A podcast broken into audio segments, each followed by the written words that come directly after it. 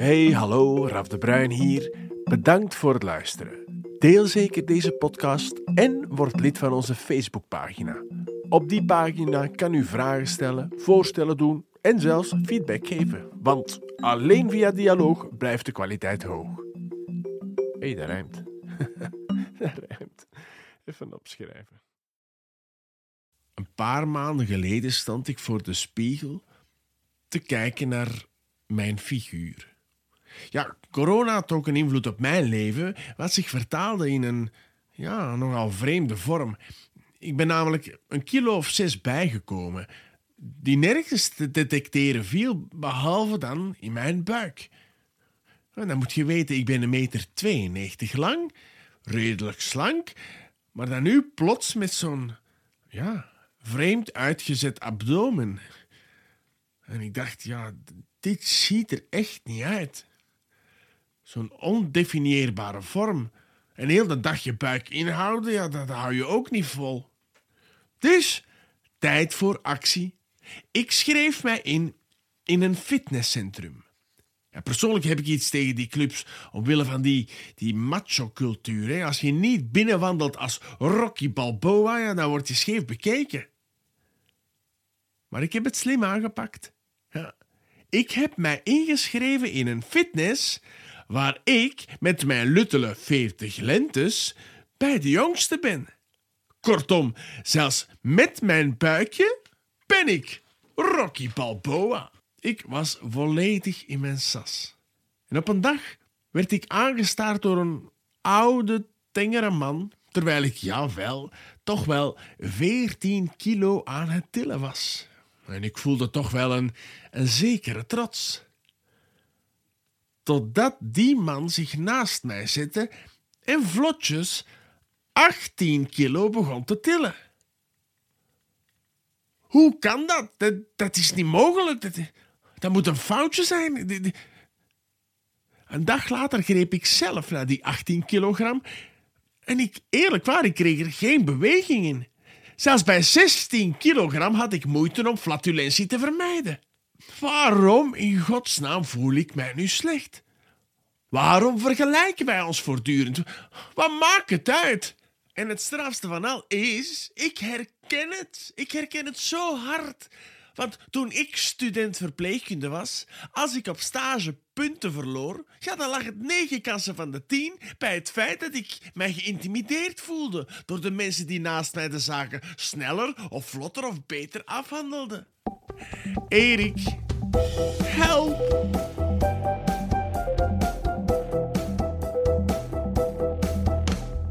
Ik heb ooit een cliënte gehad die uit een zeer afwijzende thuisomgeving kwam.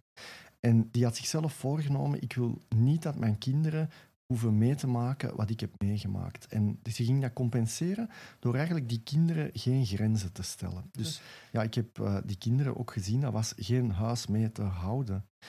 En ik ben met haar heel hard aan het werken geweest en ik zeg dat altijd tegen mensen. Probeer te accepteren wat er is geweest en probeer niet het tegenovergestelde te doen en dat als identiteit te nemen, maar echt na te denken over, oké, wat voor wat voor ouder wil ik zijn? Hetzelfde, wat voor zorgverlener wil ik zijn? En ik heb ook een periode, toen ik in het USA werkte, gedacht dat ik als psycholoog de beste moest zijn. De beste hulpverlener. En in die drive gezeten. En dat heeft geleid tot een bijna burn-out. Maar dat was gewoon omdat, ja, als psycholoog ben je geen hulpverlener. Je kan ook niet de beste zijn, want je hebt niet controle over het veranderen van mensen. Ik bedoel, psychologen en verpleegkundigen zijn wel en niet hulpverlener. Hè. Als het gaat over iemand heeft pijn en je geeft die medicatie, akkoord. Maar als het is over mensen moeten beïnvloeden, mensen moeten bereiken, collega's beïnvloeden, ja, je kan mensen niet veranderen tenzij ze zelf willen veranderen. En dat is een hele andere mindset. En het is eigenlijk bij die reflectie, en toen ik dat te weten ben gekomen, dat ik op dat moment een veel een betere therapeut ben geworden dan ervoor. Dus als hulpverlener moet je soms durven loslaten. Een mens van nature wil controle over zijn of haar omgeving hebben. En um, dat, zit, dat, dat was nodig om als menselijke soort van dag op dag te kunnen overleven. Vroeger werden wij aangevallen door uh, roofdieren. En je moest op dat moment trachten controle te krijgen over je omgeving door te vechten, te vluchten of te bevriezen. vandaag de dag is onze maatschappij in feite niet zo bedreigend, maar is ze wel veel complexer geworden. En wat ik heel vaak zie, is dat onze controledrang alleen maar groter is geworden. Ja, en dan wordt het natuurlijk heel complex. En dat zie je in het geval van feedback. Je geeft mensen feedback en ze willen daar controle over krijgen. En wat het natuurlijke reflex is, heel vaak, is inderdaad emotie gestuurd, in weerstand gaan en beginnen argumenteren. En daardoor eigenlijk deconnecteren en een stukje de kans ontnemen om ja, iets te leren. Te leren van de perceptie van de ander. Want het is ook niet meer of minder dan dat. Dat mechanisme gaat er nooit kunnen veranderen, want dat zit diep in onze hersenen. Hè. Dat is deel van het limbische systeem, diep in ons brein. Maar wat wel belangrijk is, is een stukje die bewustwording en die zelfreflectie maken van tijd tot tijd. En wat zijn dan de vragen die gesteld moeten worden? Wat voor soort verpleegkundige, wat voor soort vroedvrouw wil jij worden? Hè? Wie ben jij in de kern en hoe wil je uh, vanuit wie dat je bent, hoe wil je dat inbrengen in heel dat proces? Leren overleven, is dat ook leren grenzen afbakenen? Um, als ik het heb over grenzen trekken, waar ik ook een heel uh, grote voorstander van ben, dat gaat een stukje over communiceren. En grenzen trekken is een stukje, want ja, grenzen trekken doe je niet voor jezelf, je doet dat meestal naar anderen toe. Um, daarvoor is er ook een grens. Hè. En dat kan ook aangeleerd worden in een, noem het dan maar een mentaal fitnesscentrum, waarin studenten bijvoorbeeld of mensen leren aan elkaar feedback te geven. Ik ben daar al jaren voorstander voor, voor twee dingen. Um, niet alleen te werken met simulatiepatiënten, maar eigenlijk studenten doorgedreven te laten feedback geven aan elkaar. Uh, en niet alleen positieve feedback, maar ook negatieve feedback, feed-forward, appreciative feedback. En ze daar heel hard in te trainen om te durven transparant zijn aan elkaar. Dat en verschillende uh, beroepsgroepen uh, samen op te leiden. Zodat ze elkaar beter kunnen begrijpen. En leren omgaan met verschillen. Want dat is uiteindelijk de grootste uitdaging, denk ik. Niet alleen in het leven privé. Denk maar aan uh, partnerrelaties en zo. Maar zeker ook op werkvlak. Hè. We zijn allemaal verschillend. Partner kies je dan nog. En zelfs dan ga je vroeg of laat met verschil geconfronteerd worden. En soms wel eens denken, met hoeveel verschil kan ik nog wel leven? En als dat verschil te groot is, ja, dan eindigt het meestal. In de werkcontext kies je niet met wie je samenwerkt. Of toch niet altijd. En dan is het des te belangrijker om te leren omgaan met verschil. Oké, mooi. Welke tip zou je nog kunnen meegeven met de toekomstige en huidige verpleegkundigen? Wat ik ook observeer is dat wij als maatschappij meer en meer streng worden ten aanzien van fouten die mensen maken. Als je kijkt op sociale media, dan gaan we er niet op vooruit. Mensen maken een fout en worden daar onmiddellijk op afgerekend. En daar heb ik altijd geprobeerd aan studenten mee te geven van ja, wees toch een beetje mild voor jezelf. In dat opzicht dat je gaat het meeste leren uit de fouten die je maakt. Um, en zo ga je groeien in je rol. En dat heeft een stukje te maken met de waarde die je aan jezelf geeft. Hè. Vaak gaan mensen zichzelf zelfwaarde geven afhankelijk van de doelen die ze bereiken. En hebben ze bepaalde doelen vooropgesteld. En het al of niet bereiken van die doelen zullen ze gebruiken om zichzelf waarde te geven. Terwijl ik er in mijn leven onder andere ben achtergekomen dat je waarde, en dat heb ik ook in onderzoek bevestigd met mijn doctoraat over zelfwaarde, dat je zelfwaarde niks te maken heeft met de doelen die dat je bereikt, maar dat zelfwaarde vertrekt vanuit wie je bent en waar dat je in gelooft en de waarden die jij belangrijk vindt. Ik heb jouw boek gelezen over burn-out in de zorg en ik herinner me dat ja, voornamelijk de veerkracht de, een van de belangrijkste krachten is die je als hulpverlener moet hebben en koesteren. Eh, veerkracht, eh, in, in, in zijn exacte definitie, is eigenlijk uh, op momenten dat het minder goed gaat, um, terug kunnen veren, of, of de, de, het kunnen oplossen en nadien terug kunnen veren naar de oorspronkelijke staat.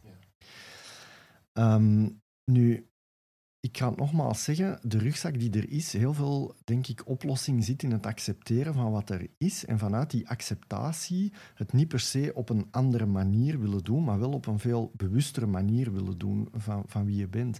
Dus en naast veerkracht vind ik reflectie en bewustwording ook minstens even belangrijk. Dus bewustwording niet alleen van de omgeving, maar ook van jezelf. Ja, klopt.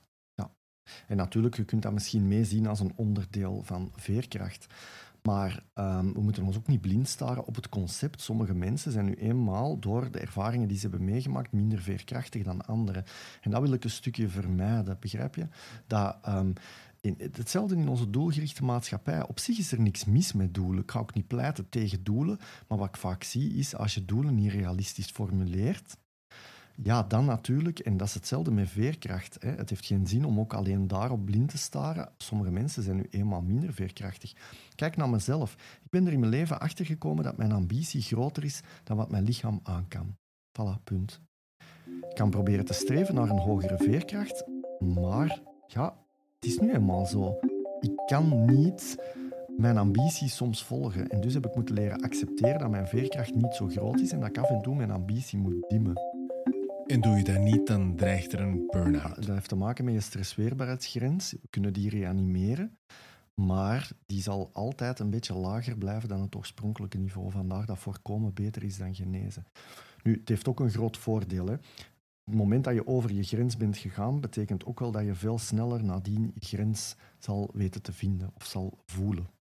En gevoelens zijn eigenlijk de motivator tot gedragsverandering. Sommige mensen moeten het ook voelen. Hè. We kunnen ook niet iedereen redden van een burn-out. Je kan ook niet met veerkracht voorkomen dat mensen nog een burn-out gaan krijgen, omdat sommige mensen het moeten voelen. Dus het is niet alleen veerkracht, reflectie dat belangrijk is, maar ook probleemoplossingen. Oké, en kan je je veerkracht trainen? Wel, wel, kijk, tweeërlei. Ten eerste, mentale veerkracht is zeer nauw gelinkt aan fysieke veerkracht. Dus als je het hebt over beweging, een van de belangrijkste mechanismen om uh, hogere niveaus gedurende langere tijd van stress, de zogenaamde chronische stress, te kunnen bufferen, is door te bewegen fysiek. Omdat onderzoek aangetoond heeft dat low intensity of moderate intensity exercise, dat wil eigenlijk zeggen een uh, oefening op 40% van uw maximale intensiteit, dat komt overeen met wandelen, niet snel wandelen, maar aan een goede tred wandelen, dat dat ervoor zorgt dat je actief het stresshormoon cortisol, het is dit hormoon dat op langere termijn, als dat langer in je bloed aanwezig is, je stresssysteem gaat aanvreten en dus negatief is. Beweging gaat ervoor zorgen dat je het uh, stresshormoon cortisol actief gaat reduceren, dus gaat afbreken. Dus in het uh, trainen van mentale veerkracht is de fysieke component heel belangrijk. Een tweede aspect wat we zien in onderzoek is dat de natuur ook heel belangrijk is. Dus vandaar zeg ik altijd wandelen drie keer in de week een uur in de natuur. Hè, uh, is een hele goede buffer tegen langdurige periodes van chronische stress. Maar natuurlijk, dat mag niet het enige zijn. En dan kom je inderdaad bij, ja, wat zijn alternatieven? Enfin, ik kan er veel op noemen. Hè. Uh, het gaat dan eigenlijk over stressmanagement. Uh, en in stressmanagement is het evenzeer ook heel belangrijk om je werklast een stukje te gaan reduceren natuurlijk. En af en toe is grenzen te trekken. Denk maar aan de pleasers onder ons die de neiging hebben om uh, niet nee te zeggen uit angst om afgewezen te worden of de ander uh, niet ja, negatief te bejegenen.